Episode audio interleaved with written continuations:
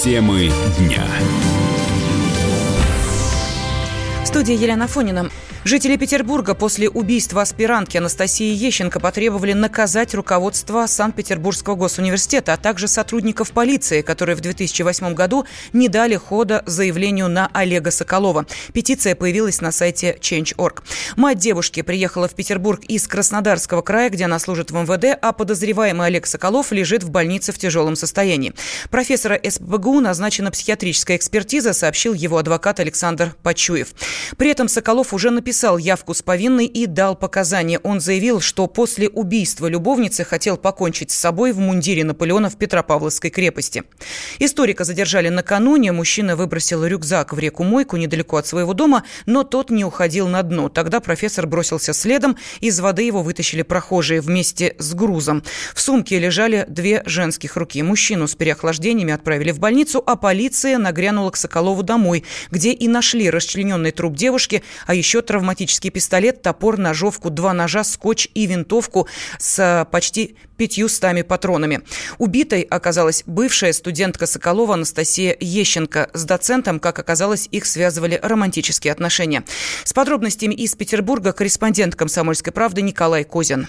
Действительно, история чудовищная. А, между тем, как нам удалось узнать, имя Олега Соколова уже не в первый раз всплывает в связи с громкими скандалами.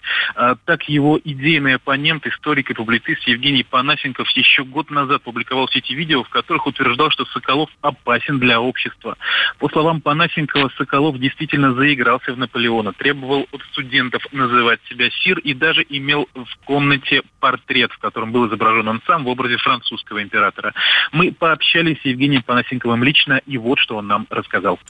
Я этого негодяя разоблачаю уже два года. Помимо того, что он воровал мои концепции научные, это ладно, но он скотина и маньяк опасный для общества. Год назад, больше, в октябре, я записал ролик, опубликовал на своем канале «Здравого смысла» в Ютьюбе. Обращение к декану ИСТФАК СПБГУ Даудову и к ректору Кропачеву. Я просил его уволить, требовал, потому что он опасен. Я приводил пример заявления девушки, уже им связанной избитой на съемной квартире. И они даже после этого ее не уволили. Поэтому я считаю, что это и на них должно должна лежать ответственность за произошедшее. Весь университет знал про то, что он совратил, соблазнил эту несчастную дурочку, значит, студентку, которую требовал называть э, себя сиром. Я предупреждал, что он опасен, что он может убить между тем, а коллеги и близкие Соколова утверждают, что причиной расправы мог стать психический срыв, который мужчина получил как раз-таки на фоне всеобщей травли, в которой вылился его конфликт с Панасенковым.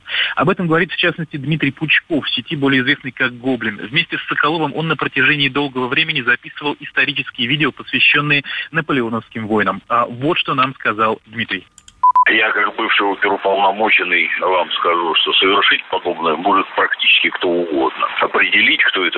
Совершит, нельзя. Ни астрология, ни телепатия в таких вещах не помогают. Как человек, ну, я его знал в основном как большого специалиста по наполеоновской истории Франции. Очень серьезный профессионал, глубоко знающий, талантливый лектор, массу народа обучил. Ну, чего вот так перемкнуло, сказать трудно. В последние годы мы ему организовали травлю, такой псевдоисторик Панасенков, донимал его там всякими обвинениями, что он украл у него какую-то там концепцию. Печатали какие-то помойные материалы в федеральных СМИ, залезли к нему в подъезд, изрисовали все стены пакостями разнообразными, постоянно звонили со всякими угрозами, подкидывали всякую дрянь ему, жене его. Это, естественно, никак не оправдывает в содеянном, но причины, возможно, в этом. Между тем, как нам стало известно, Олег Соколов один из организаторов реконструкторского движения в России. И все, с кем нам удалось пообщаться, числа его близкого окружения характеризуют его как очень крупного специалиста, человека страстно увлеченного своим делом, интеллигентного, ориентированного на дружеские отношения. Об этом, в частности, говорит подруга жены а, Олега Соколова, которая попросила не упоминать ее имени. Я знакома с э, его женой, и прекрасно к детям относился, он прям боготворил да, все, чтобы они обязательно хорошее образование получили. С детства они у него учат французский, по-французски прекрасно говорят. Ну, нельзя сказать, что вот, э, ну, какие-то негативные такие моменты. В какой-то момент э, стало появляться вот в различных, да, мероприятиях вместо жены вот это вот а, Настя. Да, я с ней тоже знакома. Очень милая девочка, студентка, отличница, прекрасно образована. Тоже учила французский язык. У них были какие-то совместные проекты. Они, там, она помогала вот лекции, когда он читал в университете. У него всегда были такие циклы открытых лекций для всех. А лекции были всегда потрясающие, потому что он лектор от Бога. Он всегда умел подать материал так, чтобы было интересно. Между тем, это дело уже приобрело международную огласку. Так сегодня стало известно, что французский институт социологических, политических и экономических наук в Лионе, в котором Олег Соколов значился членом ученого совета, увольняет его с этой должности. Об этом представители института заявили в социальных сетях. Кроме того, появилась информация в французских СМИ, что Олег Соколов будет лишен почетного ордена французского иностранного легиона, который он получил в 2003 году за заслуги перед Францией на научном поприще. Мы следим следим за развитием событий. Ну а кроме того, выяснилось, что это уже не первый конфликт преподавателя со студенткой. Несколько лет назад на Соколова написали заявление в полицию, однако до суда дело не дошло. А потерпевшая, бывшая его студентка, рассказала, что доцент, э, узнав о ее намерении уйти от него, стал ее оскорблять, привязал к стулу, избивал в течение часа, угрожал изуродовать горячим утюгом, убить, а труп закопать на ближайшей стройке, где ее вряд ли найдут. Ну, а трагедии с убийством Анастасии Ещенко можно было бы избежать, если бы в стране работал закон о домашнем насилии, считает правозащитница Алена Попова убийство с особой жестокостью, что его можно было избежать, это факт медицинский. Его можно было избежать, если бы этот человек состоял на учете, с ним бы велась работа, а состоял бы он на учете, ходил бы на курсы по работе с гневом, и там, наверное, было бы установлено, вменяемый он или невменяемый. Если бы он был невменяемым, то а, ему бы не позволили работать в университете, где он работал до последнего времени, а это значит, он бы не имел доступа вот, к молодым девушкам и не являлся бы для них авторитетным лицом, потому что студентка, которая на него заявляла в 2008 году, она как раз и сказала, что ее страх, а когда написала заявление, заключался в том, что он более влиятельный, более авторитетный, у него большие связи. Плюс в цивилизованной стране, в присутствии закона, который бы защищал жертв насилия, государство бы стояло не на его стороне, как это было все эти годы, а на стороне жертв. Значит, в чем проблема сейчас самая основная вообще, и почему это убийство произошло? Девушка написала заявление, при этом ему ничего не отрикошетило ни в его карьеру, ни в его агрессию, никак. Закон о домашнем насилии уже находится в разработке. В Госдуме его продвигает депутат Оксана Пушкина. В интервью «Комсомольской правде» она объяснила, как история питерского профессора связана с готовящимся законом.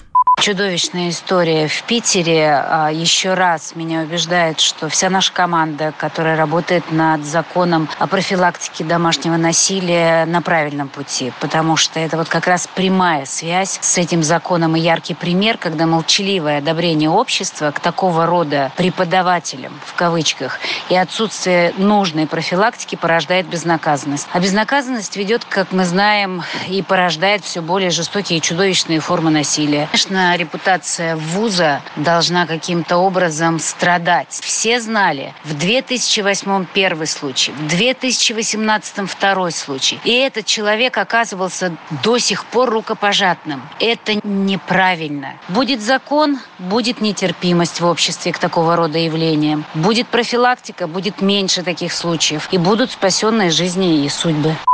Соколов признался в преступлении. Он поссорился с девушкой, с которой состоял в отношениях 7 ноября и застрелил ее. Тело пролежало в его квартире. Два дня после доцент решил расчленить и утопить труп. Ну, теперь ему предстоит пройти психиатрическую экспертизу.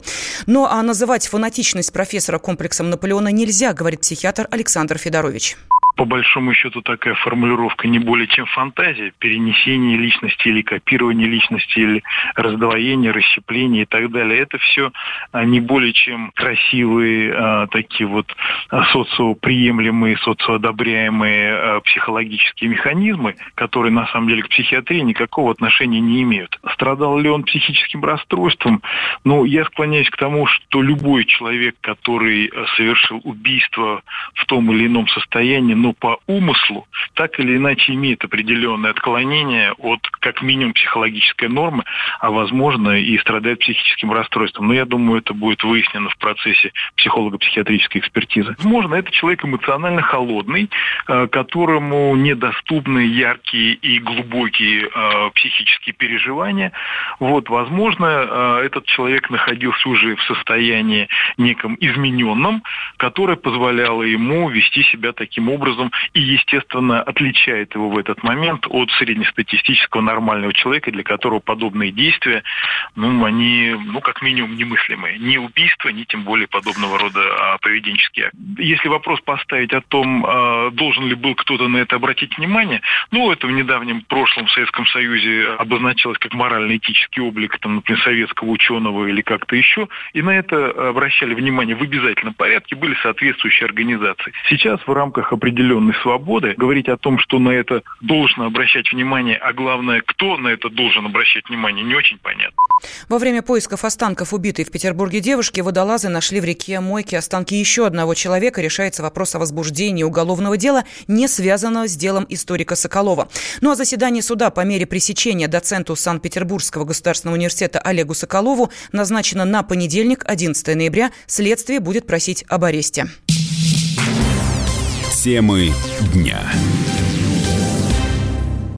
Мы хотим стать еще лучше. И нравится тебе бесконечно. Специально для тебя мы создали новый сайт – радиокп.ру радиокп.ру Заходи, и ты можешь делать все. Слушать, смотреть, читать. Подкасты, видеотрансляции студии, текстовые версии лучших программ. радиокп.ру радиокп.ру Заходи, мы удивим тебя.